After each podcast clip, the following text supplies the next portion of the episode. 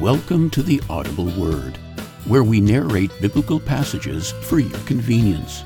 However, we would also like to encourage you to embark on your own journey by reading the Word of God and discovering what God wants to say to you.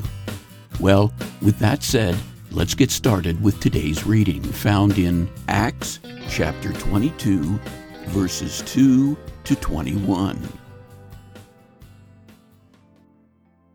When they heard him speak to them in Aramaic, they became very quiet.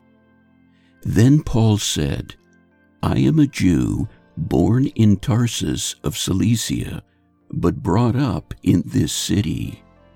I studied under Gamaliel and was thoroughly trained in the law of our ancestors.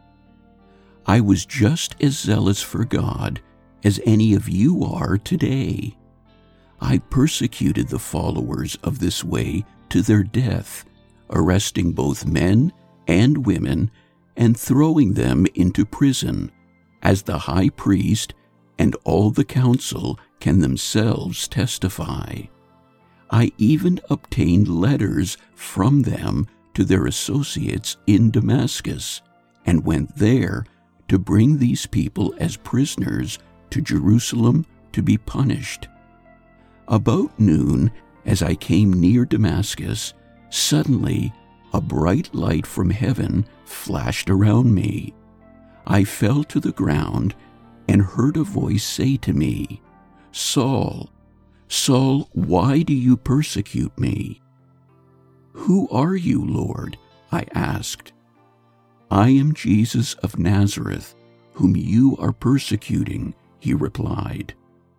My companions saw the light, but they did not understand the voice of him who was speaking to me. What shall I do, Lord? I asked. Get up, the Lord said, and go into Damascus. There you will be told all that you have been assigned to do. My companions led me by the hand into Damascus because the brilliance of the light had blinded me. A man named Ananias came to see me. He was a devout observer of the law and highly respected by all the Jews living there. He stood beside me and said, Brother Saul, receive your sight. And at that very moment, I was able to see him. Then he said, The God of our ancestors has chosen you to know his will and to see the righteous one and to hear words from his mouth. You will be his witness to all people of what you have seen and heard. And now, what are you waiting for? Get up, be baptized, and wash your sins away, calling on his name.